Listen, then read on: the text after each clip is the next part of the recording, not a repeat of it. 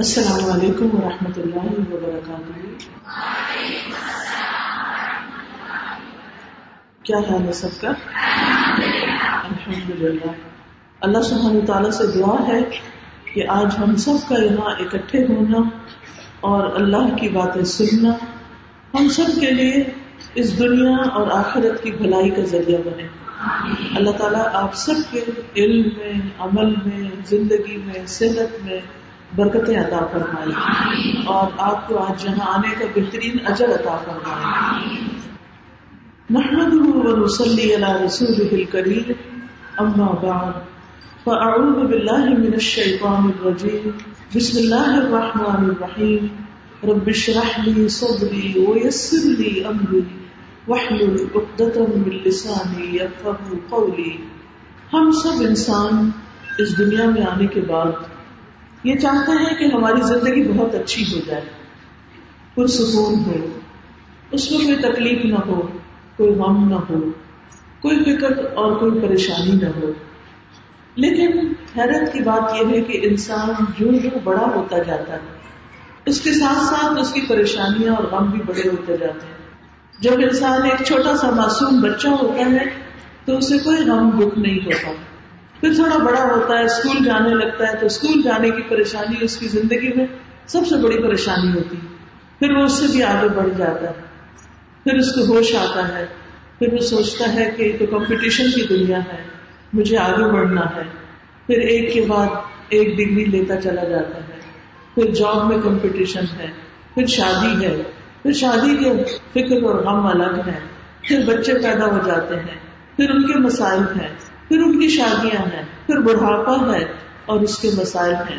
اور پھر بالآخر انسان ان ساری پریشانیوں کو پار کر کے اپنے رب سے جا ملتا ہے۔ تو بات یہ ہے کہ یہ جو کچھ ہم اپنی زندگیوں میں دیکھتے ہیں، اس سے چھٹکارا تو نہیں۔ فکر اور پریشانی تو لازم و ملزوم ہے۔ لیکن انہیں فکروں اور پریشانیوں کے اندر کچھ لوگ ایسے ہوتے ہیں کہ جو بڑی پرسکون زندگی میں بسر کرتے ہیں۔ ان کے دلوں کے اندر ایک اطمینان ہوتا ہے، ایک خوشی ہوتی ہے۔ باہر کا موسم تو نہیں بدلتا۔ باہر کی مشکلات تو ختم نہیں ہوتی، لیکن ان کے اپنے دل کے اندر، ان کی روح کے اندر ایک سکون پیدا ہو جاتا ہے۔ اس کا راز کیا ہے؟ وہ کیسے ہو سکتا ہے؟ اب دیکھیے، جیسے موسم بدلتے ہیں، کبھی سردی ہے، کبھی گرمی ہے ہم اس کو تو تبدیل نہیں کر سکتے۔ وہ تو اپنی جگہ رہے گا ہی۔ لیکن ہم اپنے لیے انتظام کر لیتے ہیں۔ گرمیاں ہو تو ٹھنڈے پنکھے اور اے سی کا انتظام کر لیتے ہیں۔ یا اور کچھ نہیں تو درختوں کی چھاؤں ہی بڑی غنیمت نظر آتی ہے۔ اور اگر سردیاں ہوں تو اسی طرح موٹے کپڑے پہن لیتے ہیں، لحاظ اوڑھ لیتے ہیں اور اپنے مسائل کے حل کے لیے کچھ نہ کچھ بندوبست کر لیتے ہیں۔ لیکن بات یہ ہے کہ جب ہمارے دل کا معاملہ آتا ہے تو ہم یہ بھول جاتے ہیں کہ اس کا بندوبست بھی اندر سے ہی کچھ کرنا ہے، خود ہی کچھ کرنا ہے۔ حالات نہیں بدل سکتے۔ ہم دوسرے لوگوں کی عادتیں نہیں بدل سکتے۔ ہم سوچتے ہیں، یہ شخص میری زندگی میں بڑی پریشانی کا باعث ہے اور یہ شخص بڑی پریشانی کا باعث ہے۔ اس سے جان چھوٹ جائے تو میری زندگی آسان ہوگی۔ لیکن ہم دیکھتے ہیں، ایک سے جان چھوٹتی ہے تو ایک اور مشکل کھڑی ہوتی ہے۔ تو مسائل کہیں حل ہوتے نظر نہیں آتے۔ لیکن اللہ سبحانہ تعالیٰ کا وعدہ ہے کہ جو لوگ اچھے کام کریں گے، ان کو ہم ضرور پاکیزہ زندگی بسر کرائیں گے۔ سورت النحل کی آیت نمبر 97 میں اللہ تعالیٰ فرماتے ہیں، من عمل صالحا من ذکر او انثى وهو مؤمن فلنحيينه حياة طيبة ولنجزينهم اجرهم باحسن ما كانوا يعملون۔ جو بھی نیک عمل کرے، جو بھی مرد ہو یا عورت مردوں کے ساتھ یا عورت کے لیے الگ نام لیا گیا۔ مرد ہو یا عورت، جو بھی نیک عمل کرے اچھا کام کرے، اور وہ مومن بھی ہو۔ تو یقیناً ہم اسے ضرور زندگی بخشیں گے۔ پاکیزہ زندگی، اچھی زندگی حیات اور طیبہ، عمدہ زندگی۔ اور یقیناً ہم انہیں ان کا اجر ضرور بدلے میں دیں گے۔ ان کے اجر، ان کے بہترین اعمال کے مطابق جو وہ کیا کرتے تھے۔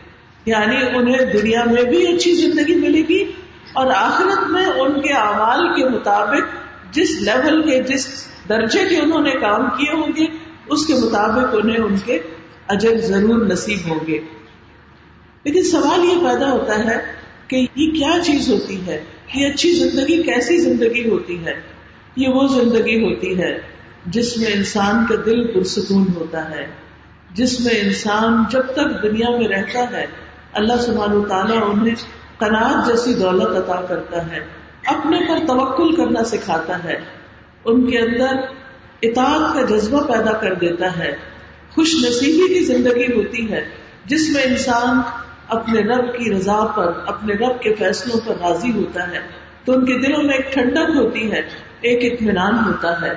پرسکون زندگی ضروری نہیں کہ ایش و عشرت والی زندگی ہو، کہ ہمارا بہت بڑا گھر ہو اس گھر کی وجہ سے ہماری زندگی پرسکون ہو جائے آپ نے دیکھا ہوگا کہ بہت سے لوگ بڑے گھروں میں رہنے کے باوجود بھی پرسکون نہیں ہوتے۔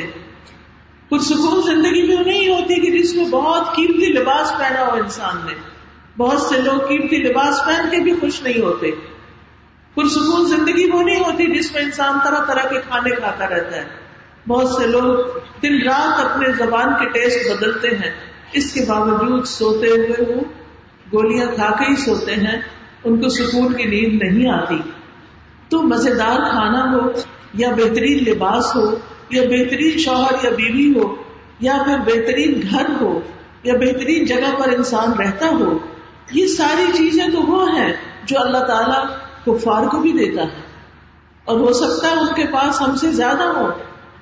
لیکن مومن کے لیے بہترین زندگی کون سی ہوتی ہے؟ مومن کے لیے بہترین زندگی، پاکیزہ زندگی ہوتی ہے، جس میں وہ اپنے رب کی اطاعت کے مطابق زندگی بسر کرتا ہے۔ اس شخص کا دل پرسکون ہوتا ہے، کیونکہ اللہ بکر اللہ تطمئن القلوب، وہ اللہ کا ذکر کرتا ہے۔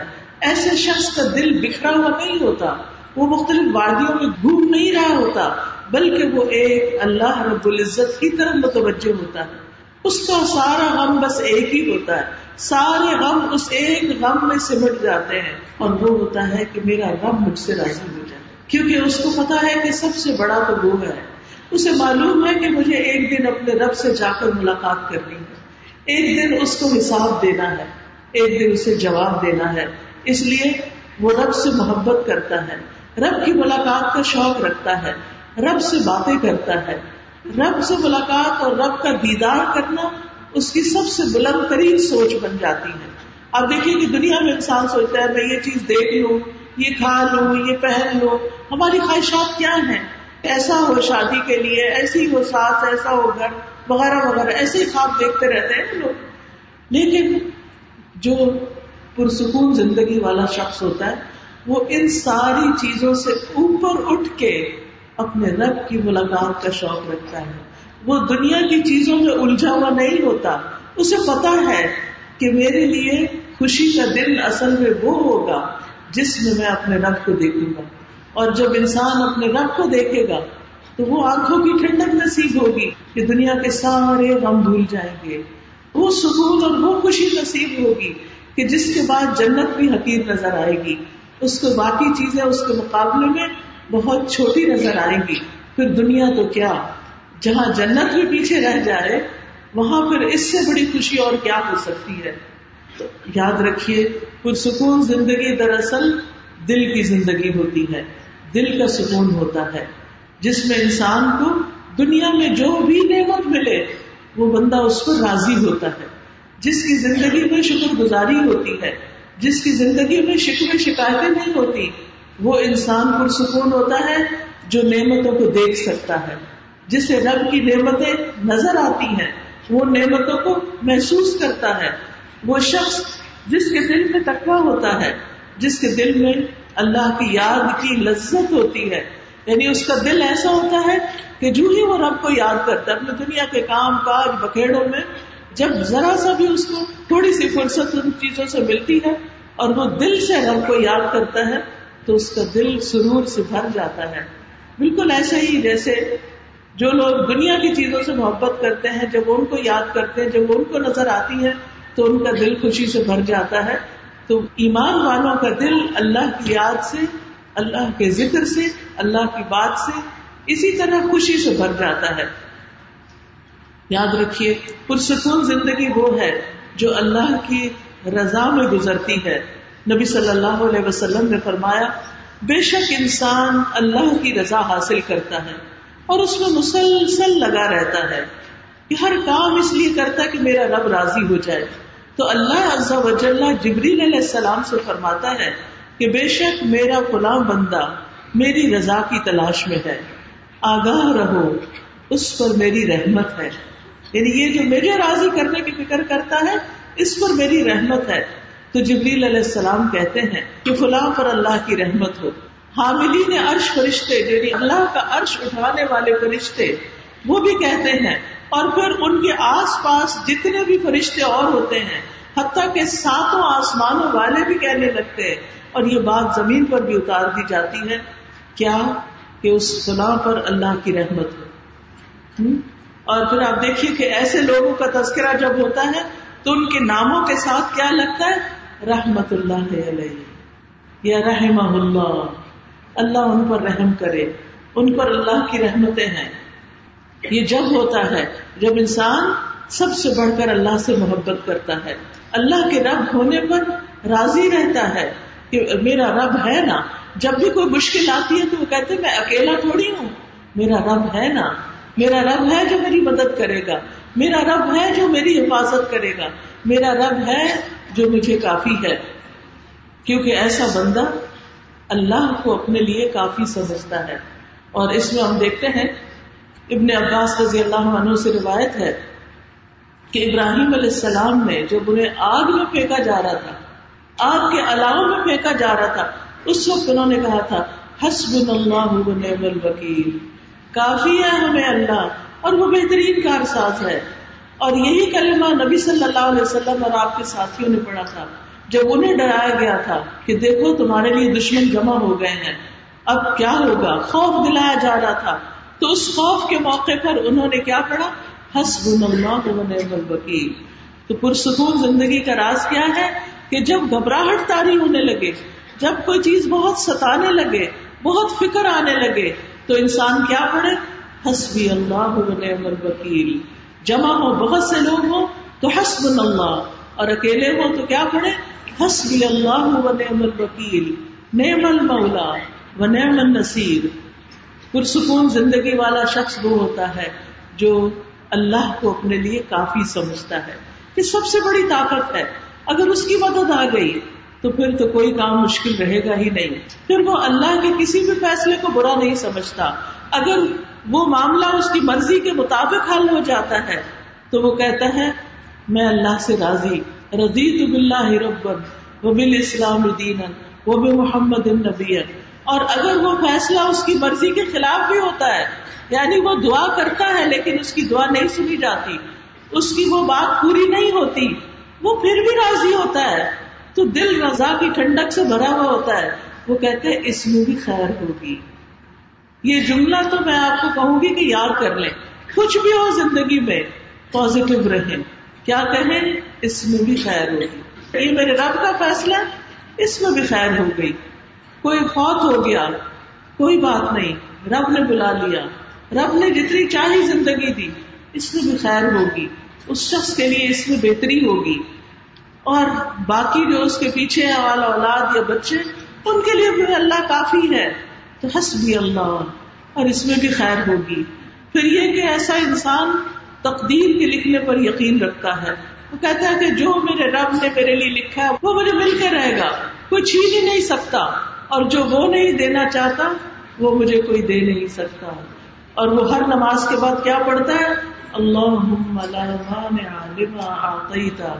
بلا معتی لما منعتا، ولا ينفع ذا الجد منك الجد۔ اللہ کوئی روکنے والا ہے ہی نہیں جس کو تو عطا کر دے۔ اور کوئی دینے والا ہے ہی نہیں جس سے تو روک دے۔ تو اصل اختیار کس کے پاس ہے؟ اللہ رب العزت کے پاس۔ تو اس لیے مومن جو پرسکون مومن ہوتا ہے، وہ کہتا ہے یہ معاملہ تو اللہ کے ہاتھ میں ہے اور وہ ضرور اس پر جو میرے لیے بہتر ہے عطا کر دے گا۔ پرسکون انسان وہ ہوتا ہے کہ جس کو جو مل جائے، اس پہ وہ اتراتا نہیں۔ وہ اپنے آپ کو بڑی چیز نہیں سمجھتا اور جو اس سے چھن جائے، اس پر دکھی نہیں ہوتا۔ لوگوں سے بے نیاز ہوتا ہے، لالچ نہیں رکھتا، حسد نہیں کرتا، دوسروں کے ساتھ نفرت نہیں کرتا۔ کیونکہ اس کو پتا ہے کہ لوگوں کو جو کچھ ملا ہے، یہ میرے رب نے دیا ہے۔ تو کیا میں اپنے رب کی تقسیم میں ناراض ہو جاؤں؟ اگر زیادہ دیا ہے تو میں تو بھی میں خوش ہوں۔ اگر لوگوں کے پاس کم ہے تو مجھے ان سے نفرت نہیں کرنا۔ یہ بھی رب ہی کی تقسیم ہے۔ اس نے مجھے زیادہ دے دیا، ان کو کم دے دیا۔ میں بھی رب کا بندہ، یہ بھی رب کے بندے۔ تو ہم اللہ ہی کے پیدا کردہ انسان ہیں، ہمیں کسی سے نفرت نہیں کرنی۔ لہذا ایسا شخص لوگوں کے بارے میں بری رائے نہیں رکھتا۔ اور ہر حال میں اس کو خیر والی زندگی ہی نصیب ہوتی ہے۔ جب اسے خوشی ملتی ہے تو کیا کہتا ہے؟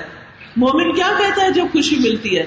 الحمد للہ الحمد للہ بنعمتی ہی تتم الصالحات وہ خود کریڈٹ نہیں لیتا، اپنی طرف نہیں جاتا، بلکہ وہ کہتا ہے یہ اللہ کے فضل سے ہوا ہے۔ اور اگر اس کی زندگی میں کوئی تکلیف آتی ہے تو کیا کہتا ہے؟ الحمد للہ کل حال۔ شابش بتائیے نا جو سیکھا ہوا ہے۔ وہ غم میں کہتا ہے الحمد للہ اللہ کل حال۔ کہ اللہ کا شکر ہے ہر حال میں، دکھ میں بھی اور سکھ میں بھی۔ آپ دیکھیے ایسا بندہ کیسے پریشان ہو سکتا ہے کہ دو حالتوں میں سے ایک حالت میں ہر وقت انسان ہوتا ہے اور وہ ہر حال میں خوشی رہتا ہے۔ پھر ایسا شخص دوسروں سے اپنے تعلقات اچھے رکھتا ہے، دوسروں کی عزت کرتا ہے، ان کے ساتھ اچھی طرح آجزی کے ساتھ، پیار اور محبت کے ساتھ سلام دعا کرتا ہے۔ ان کو آسانیاں بانٹتا ہے، ان کو تکلیف میں مبتلا نہیں کرتا، کسی کے بارے میں بدگمان نہیں ہوتا۔ کیونکہ جب انسان کسی کے بارے میں برا سوچتا ہے، تو دراصل وہ اس کے اپنے دل کی خرابی ہوتی ہے۔ اور جو دل کسی کے لیے برا ہے، وہ اپنے لیے اچھا نہیں ہو سکتا۔ تو جب ہم کسی کی بھی اچھی بات سوچتے ہیں، تو اس کا فائدہ ہم ہی کو پہنچتا ہے۔ کیا فائدہ ہوتا ہے؟ ہمارا دل صاف ہوتا ہے۔ ہمارا دل پاکیزہ ہوتا ہے۔ کیونکہ ہم اس میں کسی کے لیے برا نہیں سوچ رہے۔ پھر اسی طرح وہ کسی کا تجسس نہیں کرتا۔ تجسس کرنے سے بہت سی خرابیاں پیدا ہو جاتی ہیں۔ وہ اس سے سن بھول لیتا ہے، اس سے پوچھتا ہے، اس نے کیا کیا؟ اس نے کیا کہا؟ ہر وقت اس کا ہم و غم یہی باتیں رہتی ہیں۔ اور جب پتا چلتا ہے کہ کسی نے میرے خلاف کچھ کیا، تو اس کے رنج و غم کا عالم ہی کچھ اور ہوتا ہے۔ پھر وہ انسان دکھی ہو جاتا ہے۔ جو اس سے بے نیاز ہو جائے کہ کوئی بندہ مجھے کوئی نقصان نہیں دے سکتا، وہ جو مرضی کر لے، مجھے نہیں نقصان دے سکتا۔ تو مجھے ضرورت نہیں ہے تجسس کی۔ جب ہر فائدہ اور ہر نقصان کا مالک اللہ ہی ہے تو مجھے تجسس کی ضرورت نہیں۔ اور مجھے اس کے بجائے کہ میں لوگوں کے پیچھے تجسس کروں، مجھے دوسروں کے کام آنا ہے۔ میں دوسروں کی مدد کروں، میں دوسروں کی خدمت کروں۔ حدیث میں آتا ہے، انصر اخا کا ظالمن او مظلومن اپنے بھائی کی مدد کرو، خواہ وہ ظالم ہے یا مظلوم۔ صحابہ نے پوچھا کہ ہم مظلوم کی مدد کرنا تو جانتے ہیں، لیکن ظالم کی مدد کیسے کرے تو آپ نے فرمایا اس کو ظلم سے روک کر۔ ہمارا کوئی بہن بھائی، کوئی دوست، کوئی رشتے دار لوگوں کے ساتھ بدتمیزی کرتا ہے، بد اخلاقی برتتا ہے، ظلم کرتا ہے۔ تو ہمارا کیا فرض بنتا ہے کہ اس کو چھوڑ دیں؟ نہیں، اس کو سمجھائیں، اس کو روکیں، اس کے ساتھ بات کریں اور اس کو احساس دلائیں کہ یہ بات غلط ہے، تمہارے لیے نقصان دہ ہے۔ چاہے وہ اپنا بچہ ہو، چاہے اپنے والدین ہو چاہے کوئی بھی ہو۔ تو مومن مومن کے لیے ایک آئینے کی طرح ہوتا ہے۔ وہ آئینہ دیکھتا بھی ہے اور دکھاتا بھی ہے۔ اس سے پھر کیا ہے؟ تعلقات اچھے ہو جاتے ہیں۔ اور پھر آپ دیکھیے کہ جو دوسروں کے کام آتے ہیں، کام دوسروں کا کر کے تھکتے ہیں، لیکن زندگی ان کی پرسکون ہوتی۔ دل اپنا خوش ہوتا ہے۔ رسول اللہ صلی اللہ علیہ وسلم نے فرمایا، اللہ کے نزدیک وہ لوگ سب سے زیادہ پیارے ہیں جو دوسرے لوگوں کے لیے زیادہ فائدہ مند ہیں۔ زیادہ لوگوں کو فائدہ دیتے ہیں۔ اور اللہ عز و جل کے ہاں سب سے پسندیدہ اعمال یہ ہے مسلمان کا اپنے بھائی کو خوش کرنا۔ اب دیکھیے، یہ اللہ کے پسندیدہ کام ہے۔ آج آپ جا کر اپنے گھر میں امی کو یا شوہر کو یا بچے کو یا ہمسائے کو، کوئی بھی جس کو آپ چاہیں ضرور خوش کریں گے۔ اور اس لیے خوش کریں گے کہ یہ میرے رب کی خوشی کی بات ہے۔ اس سے میرا رب خوش ہو اس لیے نہیں کہ میں امی کو خوش کر کے ان کے پاؤں دبا کے اس کے سر پہ تیل ڈال کے کہوں، مجھے فلاں چیز دے دے۔ یہ تو پھر مطلب ہی بات ہوئی نا۔ اور امی نے کر دی نا۔ اب آپ کا ہو گیا موڈ آف کدھر گئی خوشی؟ خوشی تو ختم ہوگی خوشی کب ہوگی؟ جب آپ کہیں، اللہ میں دل خالص کر کے صرف تجھے خوش کرنے کے لیے ان کو خوش کر رہی یعنی کسی نہ کسی کو ضرور خوشی دے یہ اللہ کے نزدیک بہت پسندیدہ کام ہے۔ یا کسی کی تکلیف دور کرنا۔ آپ دیکھیں کہ بعض اوقات چھوٹی چھوٹی چیزیں ہوتی ہیں تکلیف دینے والی۔ راستے میں کوئی چیز پڑی ہوئی ہے، کوئی اٹک سکتا ہے، کچھ گرا ہوا ہے، کوئی اور اسی طرح ہے، ایسی کوئی چیزیں نظر آتی ہیں تو اس صورت میں کیا کرنا چاہیے؟ وہ تکلیف دہ چیزیں دور کر دیں۔ جب آپ کسی کی تکلیف دور کریں گے تو پھر کیا ہوگا؟ آپ کی تکلیفیں دور ہوں گی اور یہاں سے زندگی پرسکون ہو جائے گی۔ یا اس کا قرضہ چکانا۔ اگر اس پر کوئی مالی مصیبت آئی ہوئی ہے، بوجھ ہے، تو اس کو پورا کرنا، یا اسے کھانا کھلانا۔ دوسرے کو کھانا کھلانا۔ ہم یہ سمجھتے کہ یہ کھانا شاید کسی باہر والوں کو کھلائے تو تب خوشی ملتی ہے۔ نہیں، آپ اپنے گھر والوں کو بھی خوشی سے پکا کے کھلائیں۔ آپ دیکھیں کہ اکثر جب پکاتے ہیں نا تو موڈ آف ہوتا ہے کہ یہ کیا، میرے ہی ذمہ آ گیا، میں ہی پکاؤں، میں ہی کچن میں ادھر گرمی میں کھڑی رہوں۔ اس کا نتیجہ کیا ہوتا ہے؟ وہ جو ہماری وائف ہوتی ہے نا، کھانے تک بھی پہنچتی کھانے کا مزہ ہی نہیں بنتا۔ جب مزیدار کھانا نہیں بنتا، تو جو کھاتا اس کو بھی مزہ نہیں آتا۔ وہ وہ تعریف بھی نہیں کرتا۔ جب وہ تعریف نہیں کرتا، تو پھر پکانے والے کا اور موڈ آف ہو جاتا تو پرسکون زندگی تو ختم ہو گئی۔ جب آپ اللہ کے لیے پکائیں گے کہ میرا رب دیکھ رہا ہے۔ کوئی نہیں دیکھ رہا، اللہ دیکھ رہا ہے۔ کسی کو پتا نہیں مجھے کتنی تکلیف ہو رہی ہے، لیکن میرے رب کو پتا مجھے کتنی تکلیف ہو رہی ہے۔ مومن کو تو کانٹا بھی چھپتا ہے، تو اس کے گناہ چڑھتے ہیں۔ اب آپ کو تکلیف پہنچ رہی ہے، لیکن آپ سی بھی نہیں کر رہے ہائی بھی نہیں کر رہے شور بھی نہیں مچا رہے۔ نتیجہ کیا ہوگا؟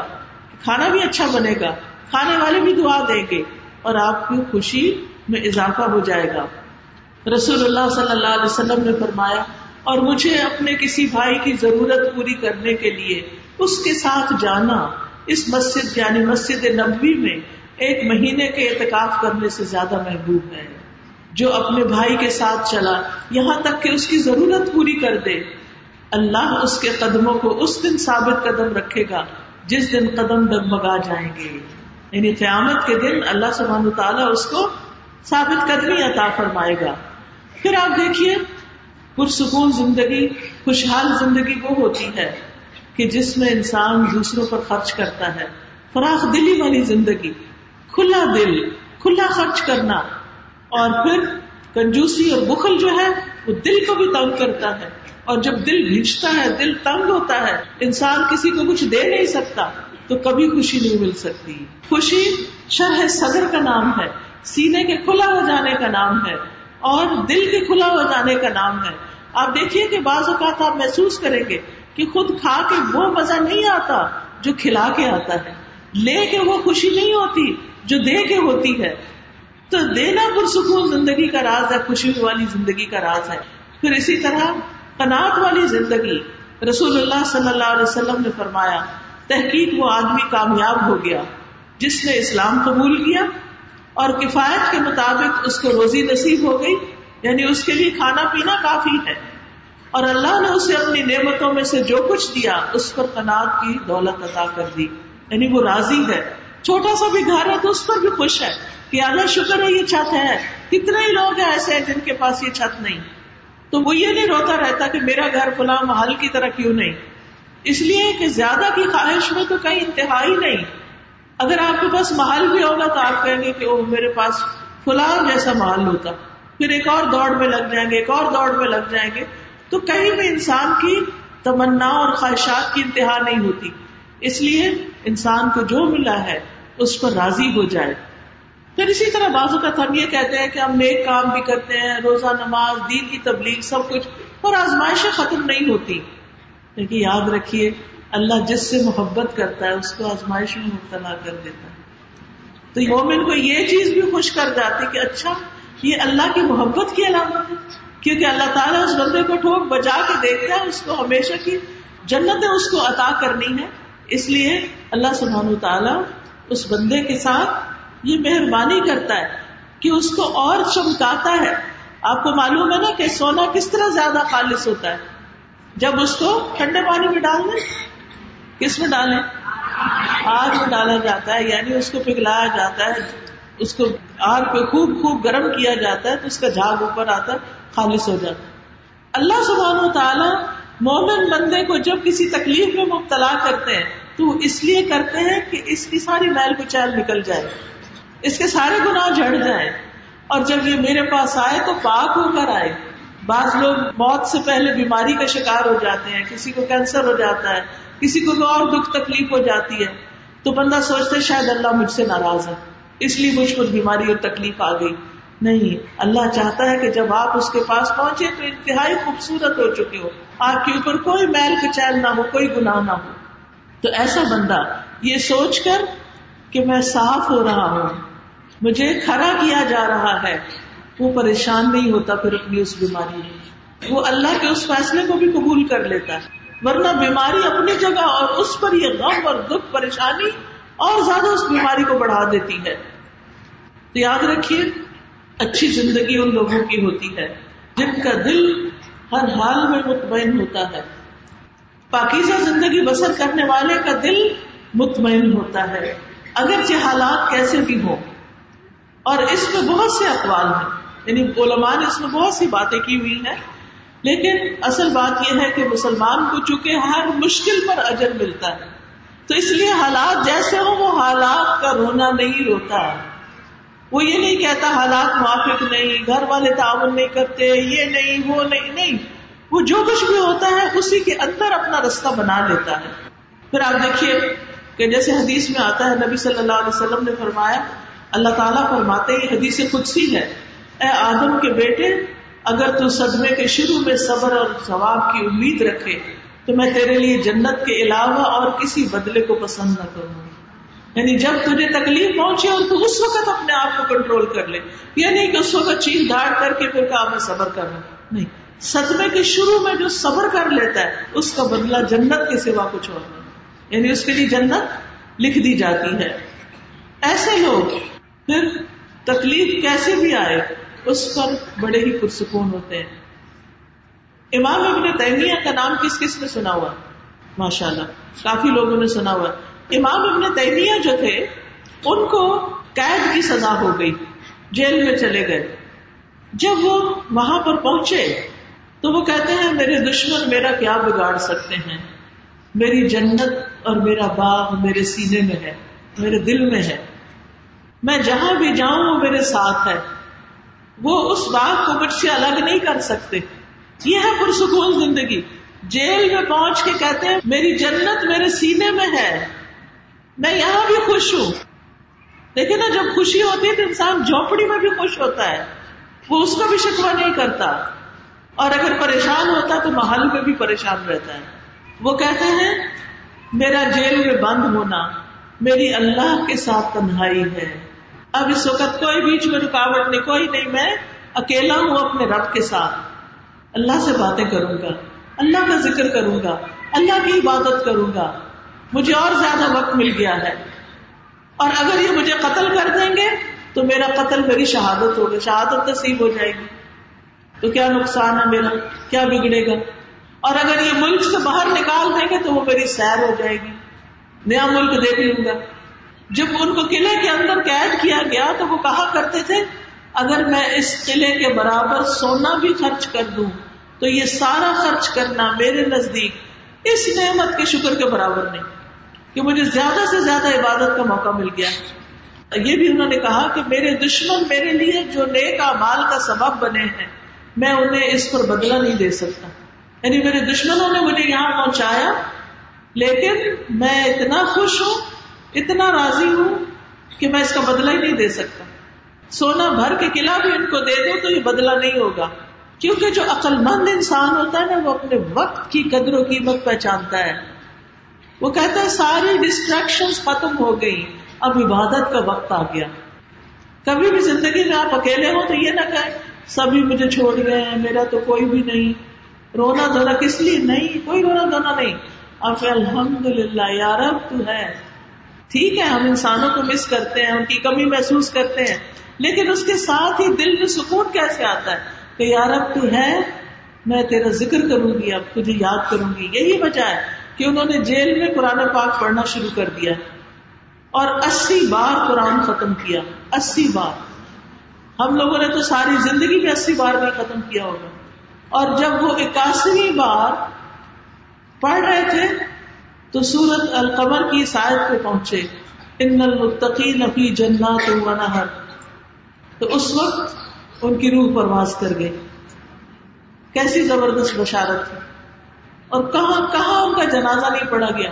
وہ جیل میں بند تھے، چائنا میں ان کا جنازہ پڑا گیا۔ اور وہاں اعلان ہوا کہ ترجمان القرآن کی وفات ہو گئی ہے۔ یہ محبت اللہ کیسے دلوں میں ڈالتا ہے؟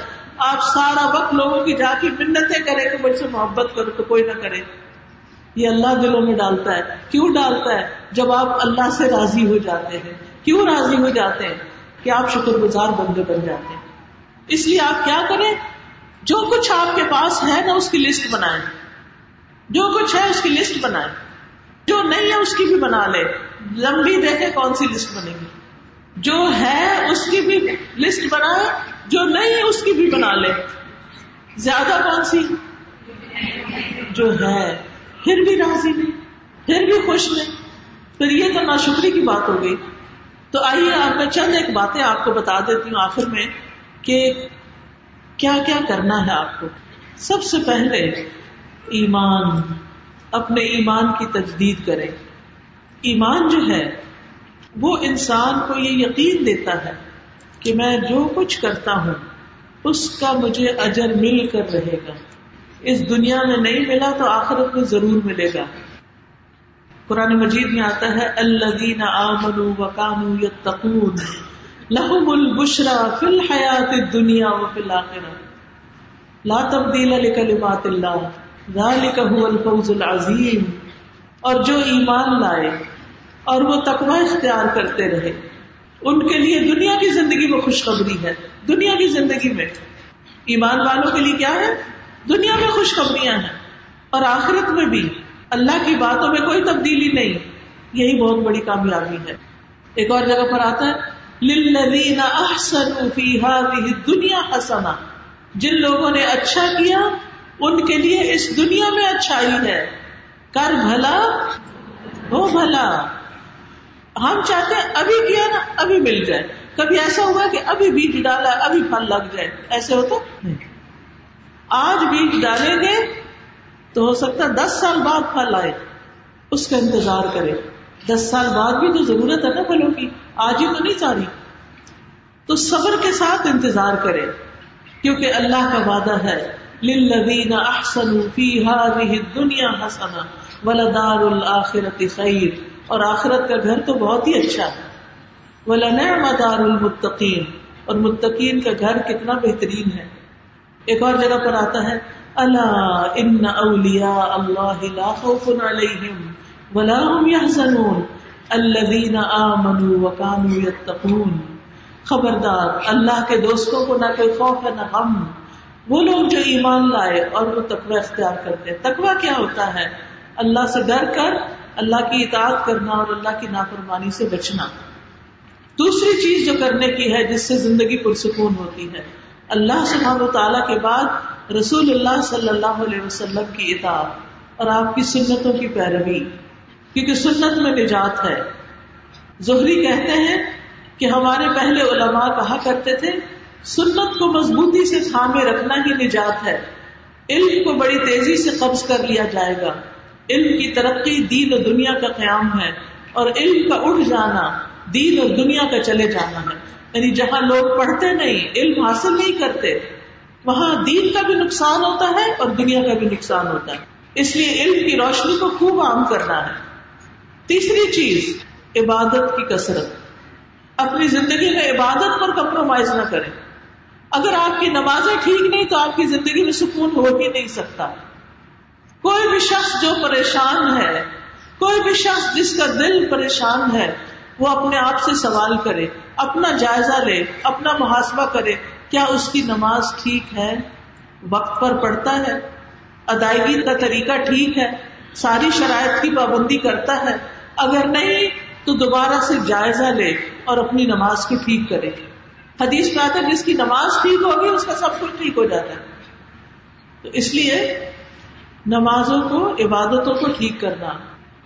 پھر آپ دیکھیے حدیث میں یہ بھی آتا ہے، رسول اللہ صلی اللہ علیہ وسلم نے فرمایا، تمہارا رب فرماتا ہے، اے ابن آدم، میری عبادت کے لیے فارغ ہو جاؤ۔ میں تمہارے دل کو غنا سے اور تمہارے ہاتھ کو رزق سے بھر دوں گا۔ اے ابن آدم، تو مجھ سے دور نہ ہو۔ ورنہ میں تیرے دل کو فخر اور تیرے ہاتھ کو مصروفیت سے بھر دوں گا۔ تو اللہ سے دوری اختیار نہیں کرنی، بلکہ اللہ کا ذکر کرنا ہے۔ اور جو ذکر سے منہ موڑے، اس کا نقصان کیا ہے؟ ومن اعرض عن ذکری فان له معیشتا ضنکا ونحشره يوم القیامت اعما اور جس نے میری نصیحت سے منہ موڑا، بے شک اس کے لیے زندگی تنگ کر دوں گا۔ اور ہم اسے قیامت کے دن اندھا اٹھائیں گے۔ وہ کہے گا، اے رب، میں کیوں اندھا اٹھا میں تو دیکھتا تھا۔ اللہ تعالیٰ فرمائیں گے، اسی طرح تیرے پاس ہماری آیات آئی تھی، تم نے ان کو بلا دیا۔ یا تو پڑھا ہی نہیں، ایک طرف بھیج دیا، یا پھر پڑھا اور پڑھ کے بلا دیا۔ تو آپ سب بچیاں جو علم حاصل کر رہی ہیں، انہوں نے پڑھ کے آگے اس کو پھیلانا ہے۔ اس کو بلانا نہیں ہے۔ جو بلائے گا، جو اس کو چھوڑے گا، اس کی زندگی تنگ ہوگی۔ تو اللہ کی یاد، اللہ کے دین کو سیکھنا اور سکھانا یہ دلوں کی خوشی کا باعث ہے۔ ایک اور روایت میں آتا ہے، اگر تو نے ایسا نہ کیا تو میں تیرے سینے میں مصروفیات بھر دوں گا ذہن ہر وقت پریشان رہے گا اور تیرا فخر ظاہر نہ کروں گا۔ تو یاد رکھیے، سب سے پہلے نمازوں کی حفاظت۔ سب اپنا اپنا جائزہ لے کے کوئی روزے تو نہیں چھٹے ہوئے۔ پیریڈس میں جو روزے رمضان میں چھٹ جاتے ہیں، ان کو پورا کرے۔ نفل روزوں کی کوشش کرے۔ پھر ذکر کی مجالس میں حاضر ہوں۔ ہفتے میں کم از کم ایک دفعہ۔ آپ دیکھیں کہ جو جمعے کا دن ہے نا، یہ مسلمانوں کے لیے اسی لیے رکھا گیا ہے۔ اس دن نماز کے ساتھ خطبہ بھی ہوتا ہے۔ اور خطبہ میں کیا ہوتا ہے؟ تعلیم ہوتی ہے۔ لیکن افسوس یہ کہ ہمارے ملک میں تو خطبوں میں صرف سیاسی اور ادھر ادھر کی دنیا کے حالات ہی ڈسکس ہوتے رہتے ہیں۔ حالانکہ وہ دن تصدیق کا دن ہے، یاد دہانی کا دن ہے۔ لوگوں کو اللہ کی طرف بلانے کا دن ہے۔ تو آپ نے کیا کرنا ہے؟ آپ میں سے ہر ایک کوئی نہ کوئی ایسی مجلس ضرور جوائن کرے کہ جس میں اپنے یا تو گھر میں مجلس رکھے یا پھر کسی جگہ پر جا کر قرآن کی تعلیم باقاعدہ حاصل کرے۔ ناظرہ نہیں ٹھیک، اس کو ٹھیک کرے۔ ناظرہ آتا ہے، ترجمہ سیکھے۔ آپ میں سے ہر ایک کو اللہ کے کلام کو سمجھنا آنا چاہیے۔ اب تو اتنی آسانی ہوگی کہ لفظی ترجمے والے اردو میں، سندھی میں، قرآن مجید موجود ہیں۔ آپ گھر پر بھی ایک ایک آیت روزانہ ترجمے سے پڑھنا شروع کر دیں، دیکھیں کتنی باتیں آپ پر کھلے گی۔ تو یہ روشنی آپ کے دلوں کو روشن اور پرسکون کر دے گی۔ لیکن جب آپ گھر سے نکل کر کسی مجلس میں جا کے بیٹھتے ہیں، تو اس مجلس پر فرشتے گھیرا ڈال لیتے ہیں۔ رحمت ان لوگوں کو ڈھانپ لیتی ہے، سکینت نازل ہوتی ہے۔ اللہ تعالیٰ ان کا ذکر اپنے پاس موجود فرشتوں میں کرتا ہے۔ تو اس لیے نیکی کی مجلسوں میں حاضر ہونا لازم کر لیں۔ اگر دل پریشان ہے، دل گھبرایا ہوا نیکی کی مجلس میں جا کر بیٹھے جہاں کوئی بعض نصیحت تصدیق ہو رہی۔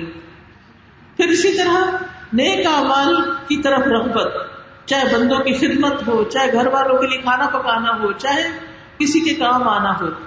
اور دینے والے بنے۔ مال، وقت، علم، صلاحیتیں، قوتیں۔ اور اس کے ساتھ ساتھ دل کا بخل دور کرے۔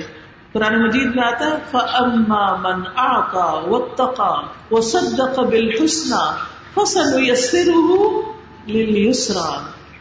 وہ جس نے دیا یعنی جو لوگوں کو دینے والا ہے، اور کچھ نہیں تو آسانیاں دینے والا ہے۔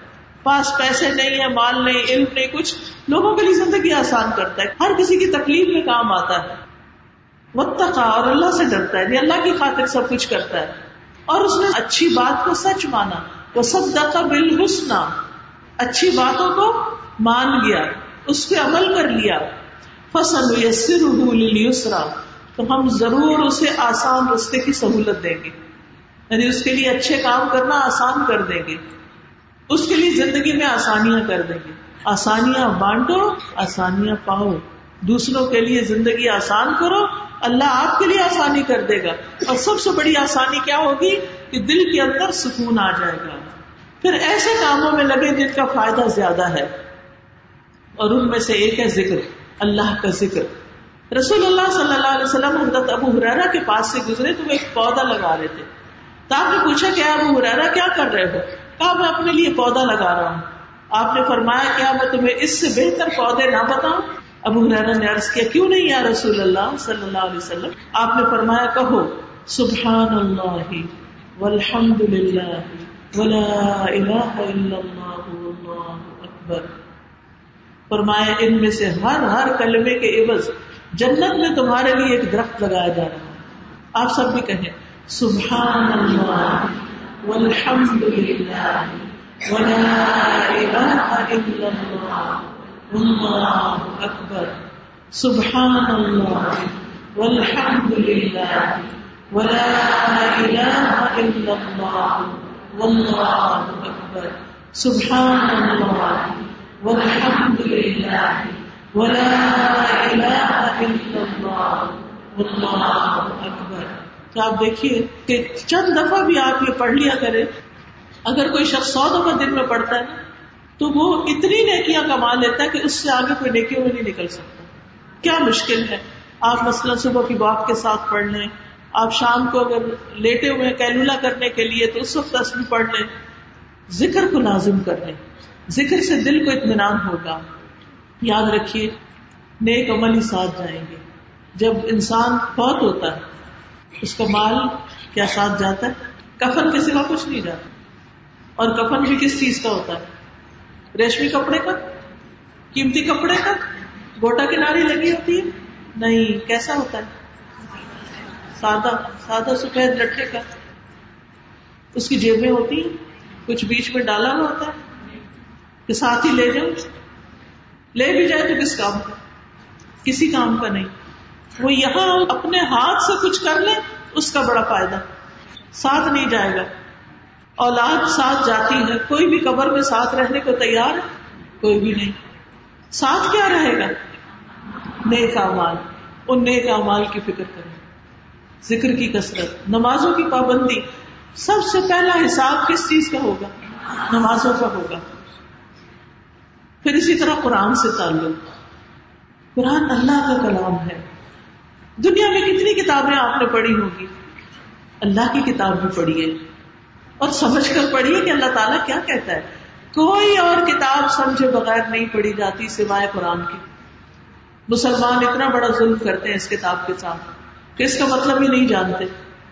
لہذا آج سے لے کے اگلے سال کا ٹارگیٹ رکھ لے کہ میں نے اس پورے سال میں قرآن کا ترجمہ یاد کر لینا اور جو نیت کر لے کہ اللہ تعالیٰ ان کے لیے آسانی بھی کر دے گا انشاءاللہ۔ یاد رکھیے قرآن پڑھنا پڑھانا ایک ایسی تجارت ہے جو کبھی بھی خراب نہیں ہوگی۔ فرمایا، ان الذين يتلون كتاب الله واقاموا الصلاه وانفقوا مما رزقناهم سرا وعلانيه يرجون تجارة لن تبور. بے شک جو لوگ اللہ کی کتاب پڑھتے ہیں اور انہوں نے نماز قائم کی اور جو کچھ ہم نے انہیں دیا، اس میں سے خرچ کرتے ہیں، کھلے بھی اور چھپا کر بھی، وہ ایسی تجارت کی امید رکھتے ہیں جو کبھی بھی برباد نہ ہوگی۔ اس میں پروفٹ ہی پروفٹ ہے پروفٹ ہی پروفٹ ایک حرف پڑھتے ہیں دس نیکیاں مل جاتی ہیں. کسی بھی کتاب کو ایک حرف پڑھ کے دس نیکیاں ملتی دس نمبر ملتے ہیں آپ کو. نہیں. لیکن ہم باقی چیزیں خوب پڑھتے کیونکہ دنیا کی کوئی ڈگری، کوئی مال کچھ مل جائے گا. لیکن اللہ کی کتاب نہیں پڑھتے. روز تلاوت نہیں کرتے. تو اس کو پکڑے. بعض بزرگ کہتے ہیں، جب ان کو بتایا جاتا ہے کہ ایک مسلمان نہ قرآن پڑھتا ہے، نہ حفظ کرتا ہے وہ کہا کرتے تھے، وہ کیسے پھر خوش ہوتا ہے؟ جو قرآن نہیں پڑھتا، وہ خوش کیسے ہوتا ہے؟ اور کس چیز کو ترنم کے ساتھ پڑھتا ہے؟ گا کے کیا چیز پڑھ سکتا ہے پھر؟ یعنی انسان کے اندر اللہ نے رکھا ہے نا، اچھی آواز دی ہے، لہک لہک کے پڑھنے کا شوق رکھا ہے۔ اسی لیے آپ دیکھیں کہ سب سے زیادہ اٹریکٹ گانوں کی طرف ہوتے ہیں۔ کیونکہ قرآن نہیں پڑھتے نا، تو وہ تجویز کے ساتھ ویسے نہیں پڑھنا آتا، بلند آواز سے نہیں پڑھتے، لہٰذا وہ ساری انرجی دوسری طرف چلی جاتی۔ اب تو افسوس یہ کہ ہمارے اسکولوں میں بھی بچوں کو بچپن سے ہی میوزک ڈانسنگ سنگنگ انہیں چیزوں کو لگا دیا جاتا ہے۔ اور جب وہ کاری صاحب آتے ہیں تو وہ وقت سو رہے ہوتے ہیں، بچے ان کا دل ہی نہیں چاہتا پڑھنے یہ مسلمانوں کے گھرانے کیا واقعی ہم مسلمان ہیں؟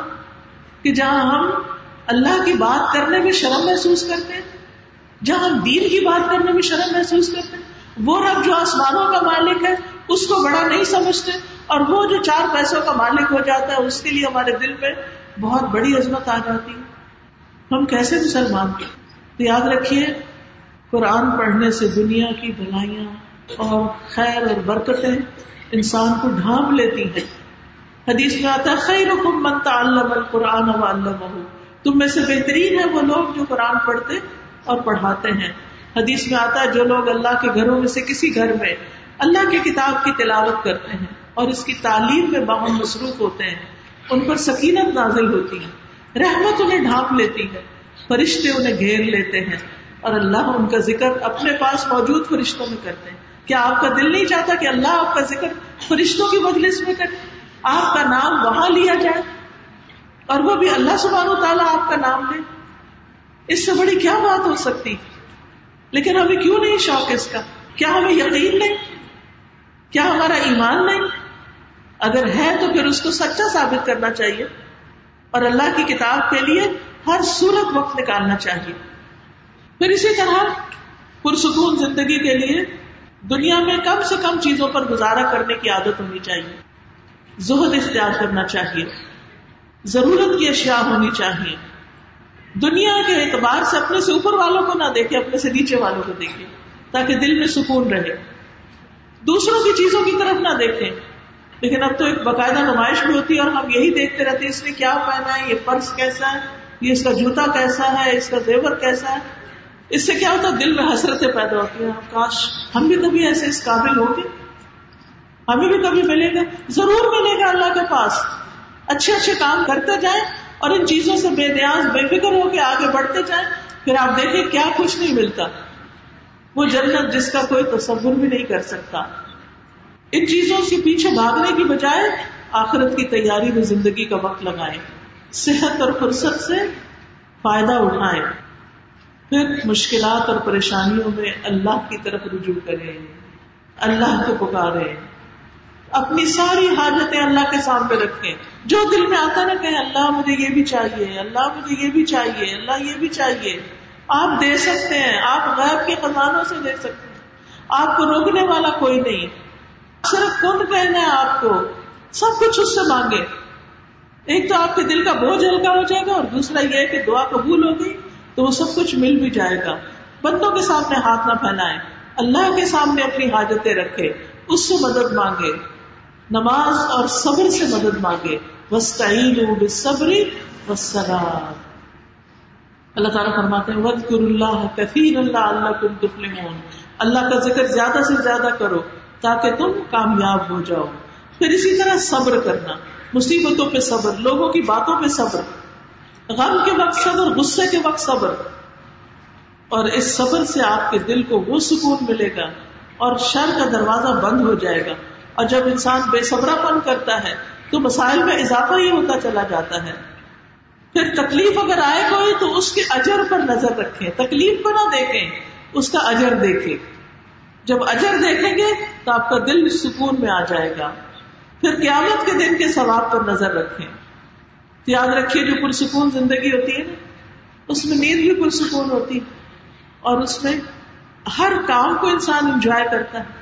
چاہے وہ کھانا پینا ہو، چاہے وہ سونا ہو، چاہے وہ پڑھنا ہو، چاہے وہ پڑھوانا ہو، چاہے وہ پکانا ہو، چاہے وہ کسی کی عادت کرنی ہو، کسی کی خدمت کرنی ہو، وہ ہر لمحے کو انجوائے کرتا ہے انسان۔ کیونکہ وہ جانتا ہے میرا رب دیکھ رہا ہے۔ وہ ہر کام کو خوشی سے کرتا ہے۔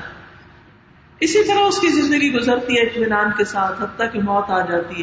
موت کے وقت فرشتہ آ کر کیا کہے گا؟ یا نفس المطمئنہ، ارجعی الى ربک راضیۃ مرضیہ، فادخلی فی عبادی، وادخلی جنتی۔ اے نفس مطمئنہ، اپنے رب کی طرف لوٹ آؤ۔ اس حال میں کہ تم راضی ہو، اللہ کی پسندیدہ ہو، بس میرے خاص بندوں میں داخل ہو جاؤ، میری جنت میں داخل ہو جاؤ۔ جس کی زندگی پرسکون، اس کی موت بھی پرسکون۔ جس کی زندگی پرسکون، اس کی موت بھی پرسکون۔ اور اس کی قبر بھی پرسکون۔ مرتے وقت ہی فرشتے خوشخبریاں دینے لگتے ہیں۔ فَأَمَّا إِن كَانَ مِنَ الْمُقَرَّبِينَ فَرَوْحٌ وَرَيْحَانٌ وَجَنَّةُ نَعِيمٌ وَأَمَّا إِن كَانَ مِنْ أَصْحَابِ الْيَمِينَ فسلام اللہ من اصحاب الیمین اگر مرنے والا مقربین میں سے اللہ کے قریب لوگوں میں سے ہو، تو اس کے لیے راحت عمدہ رزق اور نعمتوں والی جنت ہوگی۔ اور اگر وہ دائیں ہاتھ والوں میں سے ہو، تو کہا جائے گا تجھ پر سلام تو دائیں ہاتھ والوں میں سے۔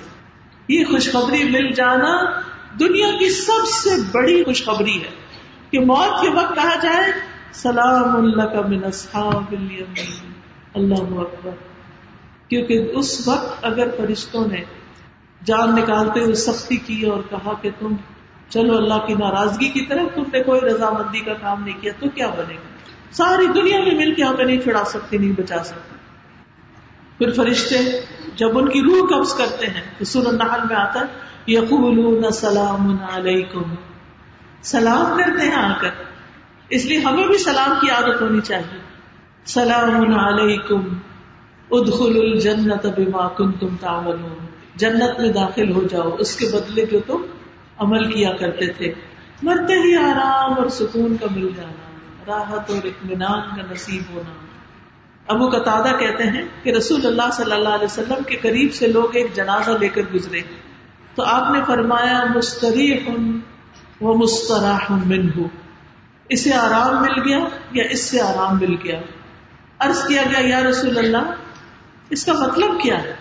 آپ نے فرمایا، مومن بندہ دنیا کی مشقتوں اور اس کی تکلیفوں سے اللہ کی رحمت میں نجات پا جاتا ہے۔ یعنی اللہ کی رحمت کی طرف چلا جاتا ہے۔ اور فاجر گناگار بندہ اس سے بندے اور شہر اور درخت اور چوپائے سب آرام پا جاتے ہیں۔ کہ شکر ہے دنیا سے گیا، سب کی مصیبت آسان ہوئی۔ پھر قبر اس کا انتظار کرتی ہے۔ قبر اس کو پرسکون کر دیتی ہے۔ قبر میں اس کے لیے جنت کی طرف سے دروازہ کھڑکی کھول دی جاتی ہے، جس سے وہ جنت کے نظارے کرتا رہتا ہے۔ آپ سوچے آپ کسی بھی جگہ پر ہو یہ ایسا ہی ہے جیسے کچھ لوگ ٹی وی کا اسکرین سامنے ہو تو چاہے اکیلے ہو گھر میں انجوائے کرتے رہتے، کبھی ہنستے ہیں، کبھی روتے ہیں، کبھی کچھ کرتے، کبھی کچھ کرتے۔ تو قبر کے اندر چاہے اندھیرا یا کچھ بھی، جنت کی کھڑکی کھلی ہے۔ کیا کیا نظارے دیکھ رہے ہوں گے؟ تو وہ قبر بھی ان کے لیے کیا بن گئی؟ پرسکون بن گئی۔ اسے سکون کی نیند بھی سلا دیا جاتا ہے۔ کہ اب سوچو قیامت کے دن تمہارے لیے آسانیاں ہوگی پھر قیامت کے دن وہ اٹھے گا تو اس وقت لوگ منہ میں پسینے کی لگام ڈالے ہوئے ہوں گے اور مومن پر صرف زکام کی طرح کا حال ہوگا۔ کافر پر موت جیسی چیز تاری ہوگی، لیکن مومن جنت میں سکون سے داخل ہوگا۔ ان المتقین فی جنات وعیون ادخلوها بسلام آمنین۔ بے شک متقی لوگ باغوں اور چشموں میں ہوں گے۔ اس میں سلامتی کے ساتھ بے خوف ہو کے داخل ہو جاؤ۔ کوئی ڈر نہیں آج تمہیں۔ کوئی پریشانی نہیں۔ یہ کیوں ہے؟ اس لیے کہ دنیا انہوں نے اللہ کی اطاعت میں گزاری تھی۔ اللہ کے بندے بن کر رہے تھے۔ دنیا میں اپنے اس دن کی تیاری کر لی تھی۔ اپنی آخرت کے لیے سامان تیار کر لیا تھا، یہاں کا رسک بنا کے رکھا تھا، اور اس وقت انہیں آواز دی جائے گی۔ آج تم صحت مند رہو گے کبھی بھی مارنا ہوگے۔ تم زندہ رہو گے کبھی موت نہیں آئے گی۔ تم ہمیشہ جوان رہو گے آج کے بعد کبھی بوڑھے نہیں ہوگے۔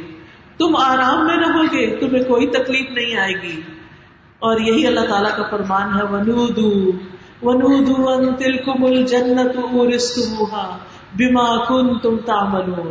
پکارا جائے گا، یہ ہے وہ جنت جس کے تم وارث بنائے گئے۔ یہ تمہارے ان اعمال کے بدلے میں ہے جو تم کرتے رہے۔ تو آج ہماری فکر کیا ہونی چاہیے؟ نیک اعمال۔ اچھی سوچ اچھا خیال، اچھی نیت اچھا ارادہ، اخلاص، دوسروں کی عزت، احترام، ہر کام شوق سے کرنا، تکلیف میں صبر کرنا اللہ کا ذکر کرنا، اللہ کے بندوں کے لیے بھلائی چاہنا، خیر خواہی چاہنا اور دعا کرنا۔ سب سے آخری چیز ہے دعا۔ تو آئیے دعا کر لیتے ہیں کہ اللہ تعالیٰ ہمیں دنیا اور آخرت کی بلائیاں نصیب فرمائے۔ سبحان اللہ والحمد للہ ولا الہ الا اللہ واللہ اکبر، ولا حول ولا قوة الا باللہ العلی العظیم۔